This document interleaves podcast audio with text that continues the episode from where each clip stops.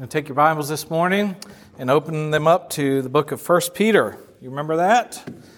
You ought to have almost a permanent crease in your Bible at 1 Peter. This is the 20th message in 1 Peter, and we're just going to wrap up chapter 2 uh, today. So we're getting there. We're getting there. We're taking a big chunk today, uh, bigger than we've taken in any previous weeks. Um, while you're turning there, Tina, do we have any update on uh, your your wonderful husband, Pastor Nick? Yeah, so he's doing good. Um, the well that he was putting in up north is complete. They're moving south now, and surprise, surprise, their van broke down yesterday. Oh, imagine that. Yeah, imagine that. Well, Nick, if for some reason you're listening, I imagine you're probably not, but um, you're probably preaching somewhere or something. They always want to make him preach and uh, make us preach. They like to have us preach when we're there. So uh, he might be resting or preaching. I don't know. But Nick, if you're listening, we love you. We're praying for you. And um, we're glad to finally have been able, after a year, to send somebody back out onto the field to be with our brothers and sisters there in Ghana. So uh, keep us up to date on him. Let us know if anything new happens. All right, First Peter chapter 2, verse 18. If you pay close attention, you'll see that it's a very close and parallel passage intentionally with the one that Terry just read for us. Listen to what it says in verse 18 Servants, be subject to your masters with all respect, not only to the good and gentle, but also to the unjust. For this is a gracious thing when mindful of God, one endures sorrow while suffering unjustly. For what credit is it if, when you sin and are beaten for it, you endure? By the way, I'm not going to spend any time in the sermon on that, but let me just stop there and say, over the years, how many times I've heard Christians say, you know, they've done something awful, they've done committed some horrible sin, they've ruined their marriage, uh, they've they've done something horrible that uh, they've ended up in some terrible situation. They say, "Well, Pastor, it's just you know the Lord's will for me to suffer." Brothers and sisters, it's no credit to you if you suffer because of your sin. You get that? You do something stupid, sinful, and you find yourself suffering, there's no credit to you in that. Okay? God can work good in that, but we're not going to assume that we're suffering because it's God's will, because then we'd have to be, if we follow that out to its logical con- conclusion, we'd have to be saying that then we're suffering because it was God's will for us to commit that particular sin. It's not true. So before I go any further, let's move on. What credit is it, verse 20, if when you sin and are beaten for it, you endure? But if when you do good and suffer, you suffer for it, you endure, this is a gracious thing in the sight of God. For to you, or for to this you have been called, because Christ also suffered for you, leaving you an example so that you might follow in his steps. He committed no sin, neither was deceit found in his mouth. When he was reviled, he did not revile in return. When he suffered, he did not threaten, but continued entrusting himself to him who judges justly. He himself bore our sin in his body on the tree, that we might die to sin and live to righteousness. By his wounds you have been healed. For you were straying like sheep, but have now returned to the shepherd and overseer of your souls. It's God's word for us this morning. You know, it's been almost two months exactly I think almost to the day when we took our break from First Peter. We worked through the Easter season. We worked through a short series on addressing uh, truth and cultural issues. And we uh, wrapped that up last week. But now we're going to return and, and just sort of jump back in with, with two feet. And we're going to talk this morning about a subject that we don't talk a lot about, uh, particularly from the pulpit, but we're going to talk about the subject of your work. Your work in relationship to Christ. Now, we've been working through 1 Peter, and let me just kind of remind you uh, where we're at. And we get to 1 Peter from chapter 1, verse 1, all the way through to chapter 2, verse 10. We have Peter basically teaching us about our identity in Christ. Who are you as a follower of Jesus Christ? What can you say about yourself because you're a follower of Jesus Christ? And so he tells us all about who we are. And then we get to verse 11 in chapter 2, and this is the key transitional point in the book where Peter moves past telling us who we are and now tells us since you are these people, you're supposed to live a certain way. And so he begins to apply our faith in our everyday setting and relationship. And the key to understanding all of this and what's going to come in the remainder of chapter 2 and into chapter 3, the key to understanding the context of it all is verse 12. Look at verse 12 with me, where he says, Keep your conduct among the Gentiles honorable, so that when they speak against you as evildoers, they may see your good deeds and glorify God on the day of visitation. And so remember, that's the key. That's the key to everything that's coming after. Is he's saying, he's saying, I'm pleading with you, Christians, I'm pleading with you to live in such a way that when the people around you in your communities, in your workplaces, in your families, the people around you, when they look at you and, and see you as an evildoer, I want you to do such good that they can't help but give glory to God. And then also, the day of visitation, also, we're going to hope that they will see your good deeds, see Christ in you, and come to know Christ as their Savior. So your life matters to others. And no doubt this is Peter repeating what he learned from Jesus in Matthew chapter 5 verse 16 where Jesus said, "Let your light shine before others." You remember this? Let your light shine before others so that they may see your good works and give glory to your Father who is in heaven. So he's telling us, he's pleading with us, do good for the sake of the people who are watching you. Do good so that they can come to know Christ as well. And then he deals with one specific subject and unpacks it for us in several different ways. And the subject that he's going to deal with is the subject of submitting to authority. So this is where he enters in in verse 13 to this discussion about submitting to authority. And first he deals with submission to government authorities. We dealt with that a couple months ago. It's really important. If you weren't here for it, go back listen to the audio on the podcast. I, I, think it's a super relevant message for all of us in our current setting. So, submission to the authority of government. Next, Peter addresses the issue which we're going to deal with today the issue of servants submitting to their masters. And then finally, next week, what we'll deal with. I know that every woman in the room has been waiting for this one, is we're going to deal with the, uh, the subject of submission in marriage. And so, come back next week ready for that one. But this is Peter, you're going to love it. You're going to love it. Everything, you, if, you, if, you, if you're confused on that subject or you don't like that subject, you're going to love it after next week. So, so come back and, and we'll talk about that next week. So today we're going to focus on the second issue, which is uh, the relationship of servants to their masters. In verse 18, servants, be subject. We went over that a while back. Be subject, which we find it in verse 13, be subject to human institution. Verse 18, be subject to your masters. Verse, uh, chapter 3, verse 1, likewise, likewise, wives, be subject to your husbands. So this word, be subject, which really is just one word in the Greek, and it just really means submit. Just submit, take an attitude of submission. So it could be properly translated in verse 18, slaves. Also, the word servant is no doubt the word slave. It's meant to be applied that way. Slaves, be subject or submit to your masters. Now, you may think, you may be hearing that and think that that couldn't possibly have any relevance to us. Because none of us, after all, are slaves. And I don't believe any of us have any prospect of becoming a slave. And so we say, well, how could this or the passage that Terry read earlier from Paul's writings, how could these have anything to do with us since clearly none of us are slaves? Well, I think you'll see that it does have a great deal to do with us. And the first thing that we need to do, if we're going to understand how it applies to us, is we need to work through understanding a little bit about slavery in the first century. You know, for most of us, uh, in, in our Western mindsets, and particularly for our brothers and sisters who are uh, African American brothers and sisters, for most of us, and particularly for, for those folks, this issue brings up horrible imagery. I mean, let's just be honest about it. Slavery in the Western world brings up terrible, terrible imagery in our minds. We think about people being bought and sold literally like cattle, as if they were property.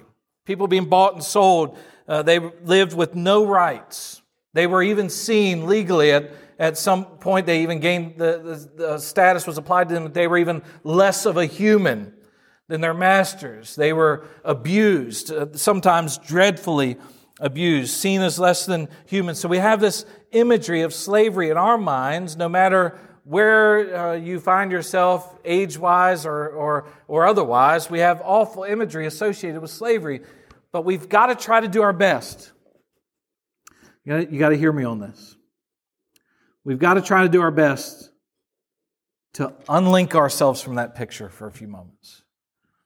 Because we can't, not just on the issue of slavery, but on any issue, we cannot afford, we cannot be ever allowed to impose our cultural standards on the truth of the Bible or superimpose our culture over the culture of the Bible. If we do that, we're going to begin to lose the meaning of what's happening.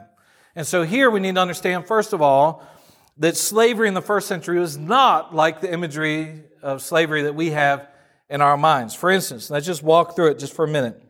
Slavery in the first century, and particularly in the Roman world that Peter's writing in, you have to understand that slavery was the backbone of the economy.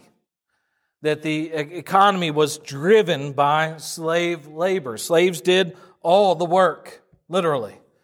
I mean, they did the work that, that made the economy and made the world go round. When we, when we think of slaves, we think of people who were forced to do horrible physical back, or back-breaking labor. But when we think of slaves in the first century, you can find them in every type of employment, every type of, of job, every type of vocation. For instance, slaves uh, could not only do manual labor, they certainly did manual labor, but slaves also could be doctors. Slaves were teachers. Slaves were writers. They were accountants. They were secretaries. They uh, sometimes were captains of ships and, and, and uh, fleets of ships that went out to do trade. These were the type of things, all types of different jobs. So they weren't just seen or used as people to do hard physical labor. They did all the work. Slaves did the work of Rome. It's estimated that one third of the population of all urban centers in the Roman Empire, one out of three people was a slave. It's a lot. Now, there's some other things that are significantly different. Uh, this is super different, is that slavery in the Roman Empire was not permanent. In fact, uh, slaves could purchase their freedom. Most people only served as a slave until about age 30, whereby they were either granted their freedom or they, were, uh, they purchased their freedom on their own. And so it wasn't a permanent situation. Slavery was often entered into voluntarily in the Roman Empire. So people who were in dire straits or didn't have a way to support themselves could offer themselves up to become slaves for some master who could care for them and provide for them. There was also a pathway to citizenship in Rome. Being a Roman citizen was super, super important and afforded people with incredible cultural benefits. And one way to become a Roman citizen, if you weren't a Roman citizen, was to offer yourself as a slave to a Roman citizen. And once you were granted your freedom by that Roman citizen, you were also granted your citizenship. And so people would often volunteer. Uh, there, there were certainly slaves who, who suffered in the Roman Empire, but you have to understand that these slaves were paid, they received a wage, and they were protected by extensive laws in, in the Roman government, in the Roman uh, legal system. They were protected by Roman law. So this is a much different institution. So when Peter and Paul uh, talk about slaves in the New Testament, they're addressing a group of people that honestly I think is sort of difficult for us to understand because we have so much negative imagery with the idea of slavery. And we also don't have a sort of a, a true one for one cultural equivalent to what they were.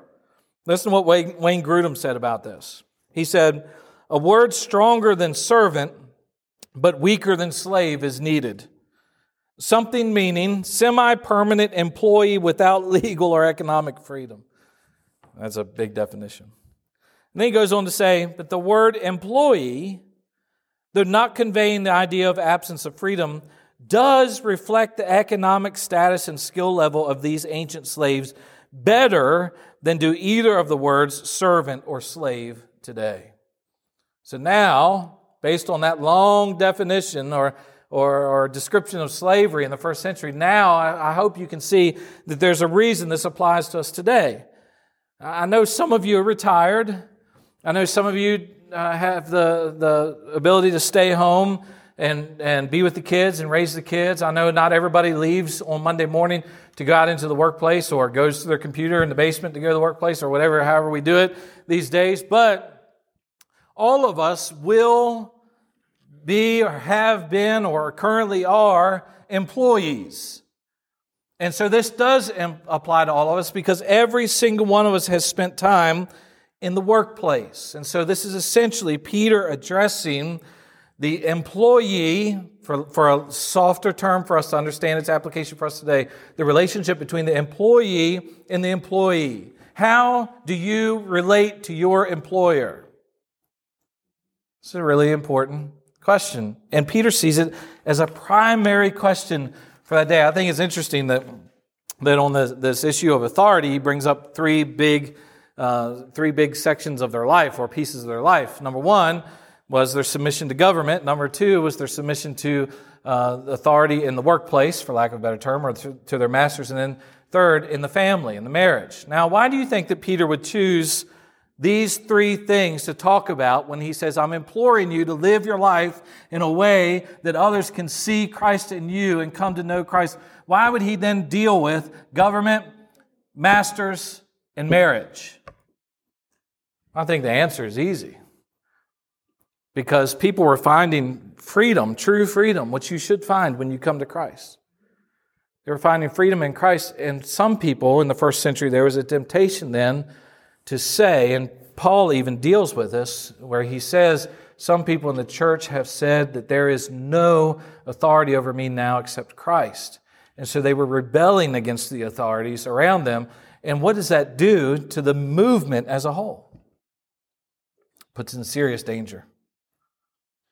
Saying, for the good of your brothers and sisters in Christ and for the good of the gospel message, submit to the government, submit to your masters, submit in marriage. Don't undo these institutions because we need to thrive within them so that people can come to know Christ. The most important thing, brothers and sisters, listen. In a world of social media, in a world where we can post things and we often do, uh, let me let me absolve myself from that. I don't. I don't post anything on social media for this reason, for what I'm about to tell you. In a world where we share opinions, where everything's a hot take, where everything is, is polarized, people knowing Jesus is more important than anything else. Your position on government, your, your, um, your feelings about our president or our former president, your feelings about many things that are going on in our culture are not nearly as important as people knowing Christ. So if you're if you're causing damage in your relationships and in your setting based upon your opinions on other things before you can get to the gospel, then stop it and get back to the gospel. So Peter's saying that, that, first of all, I think that's why he deals with these things. We can't undo their structures. And then as far as masters and, and slaves and employees and employers, we can't collapse the economy because that's a surefire way for them to snuff you out. Then there's another reason, though, that I, that I think is important. Who beside your family do you spend the most time with? Your coworkers. I mean, for some people, you spend more time with your coworkers than you do your family. I remember years ago, I used to work for Denise's uncle, and uh, not just her uncle, but then I worked for her uncle, but the family was always around. There's a bunch of brothers. Dennis is one of them, and uh, and so I would see them all on the job site, and I worked for them for years. And then we would go to like family reunions, and there were also cousins like Jerry. Jerry and I worked together, and other cousins who would show up from time to time for various reasons. And the uh, we would work together. We'd go to a family reunion or get together, and we'd leave. And Denise would say, "Man, they know you better. They know me." I said, "Well, why is that?" I spend all my time with them. I work with them. I mean, I spent more time back in those days with, with her uncles and cousins than I did with her, probably. So these relationships are important. Your attitude and your uh, the way you handle yourself in the workplace is important. Gosh, you know, this is going to turn into a two part sermon. It just is. I know it is. I'm looking at the clock, and I know some of you will say, Pastor, don't stop preaching. But I just think probably I'll need to linger on this point for a moment. Listen to what I'm about to say. You spend your time, the most amount of time outside of your home, maybe equal to your home, in the workplace. You cannot be a faithful Christian. Listen to me. You cannot be a faithful Christian if you leave your faith at home when you go to work. You hear what I say? You cannot be faithful to Christ if you pack your faith away and leave it in the car when you get out of the car to go to work. Or you have your devotion with your spouse or your kids, and then you close up that little box, and then you go out into the world and you open that box up when you get home. You cannot be faithful to Christ if you leave your faith at home when you go to work. Your faith, this is where I'm, I'm going to have to linger, and probably I'll just end here. And we'll pick up next week. So much for moving quickly through 1 Peter, right? So, your faith is not a private matter. Y'all with me for a minute? Take, take, these, take some notes here. Write this in your Bible. Your faith is not a private matter. And this is so important because, and that's exactly what, when he deals with government and servants and masters and marriage, he's saying you can't put your faith away. It's not just you, it impacts the people around you. Live in such a way among the Gentiles, right? Among them. So you can't just put your faith away. Your faith is not a private matter. Now, the reason I have to dwell on this for a moment is because for us as 21st century Western American Christians, we have largely been trained by our culture and even some within the church, we've been trained to approach our faith as a private matter. Culturally, we've arrived there. That's how we do it. There are three things. You, you all are aware, by the way, that in America, the, the, the church is declining at such a rapid rate.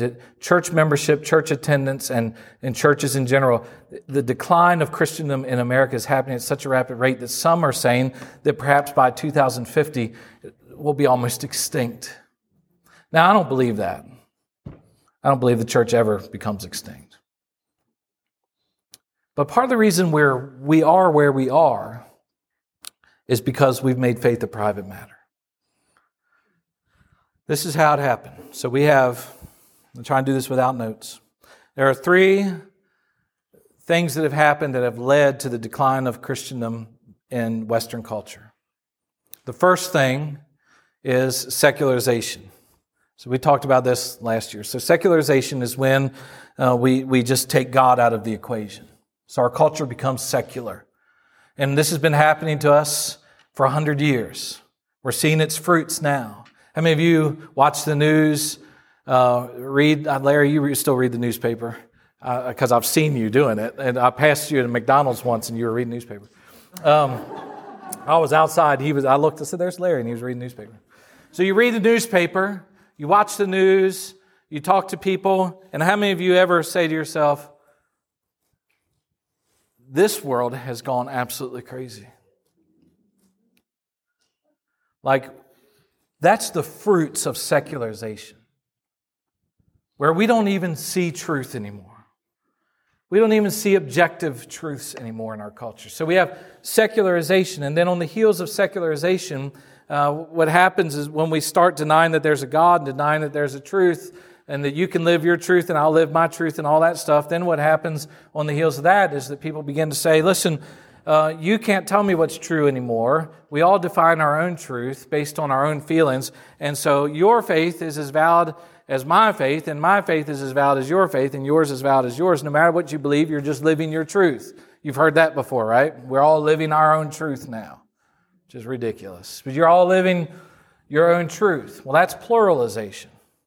So you have sec- secularization and you have pluralization, where we have plural truths and plural, uh, every faith is equally valid, this plurality of, of faith and all these things. And so, what do they lead to next? If, there, if we can't define truth, and your truth is your own individual truth, the next thing is you can't impose your truth on me. You can't do that. Our culture says, no, you can't. How, how dare you share your faith and try to impose your truth on somebody else? And so, what are we being told? Your faith is fine as long as it stays private. Secularization leads to pluralization, leads to privatization, leads to the death of the church in Western culture. And many of us have bought into this. We've just, we don't do it for the same reasons, but we've just come to the conclusion that I don't want to fight. I don't want to be seen as a bigot. I don't want to upset my coworkers. I don't want to upset my family members. So I'm just going to keep my relationship with Jesus to myself. I'm going to live the best of my ability as a follower of Jesus, but it's between me and Jesus. And what Peter says, and what Paul says, and what Jesus says is you cannot be faithful as a follower of Jesus and keep your faith to yourself. You can't do it. And so we ought to then expect the place where we spend the most time for Peter to deal with that. And he is going to deal with that next week. Gary, would you come up here? And um, I'm sorry, but I'm not even a third through my notes. Like, I, you'd be here till two o'clock if I just kept going. So I'm not going to do that. But we're going to stop there, and I'm going to encourage you to think about this morning, just by way of application. I always want you to apply it. Think about the application of this in your own life. You don't have to be an evangelist at work. I don't even think that you should always be an evangelist where you're just openly preaching or telling people about Jesus. But the way you live, Peter says, matters. The pattern of your life matters. And eventually, the pattern of your life will lead to words. Faith comes by hearing, and hearing by the word of God. So we have to live out our faith. And if we've privatized our faith, I want to say this morning that we all should take this opportunity to repent and decide to live out loud for Jesus. Live in a way that matters for Jesus.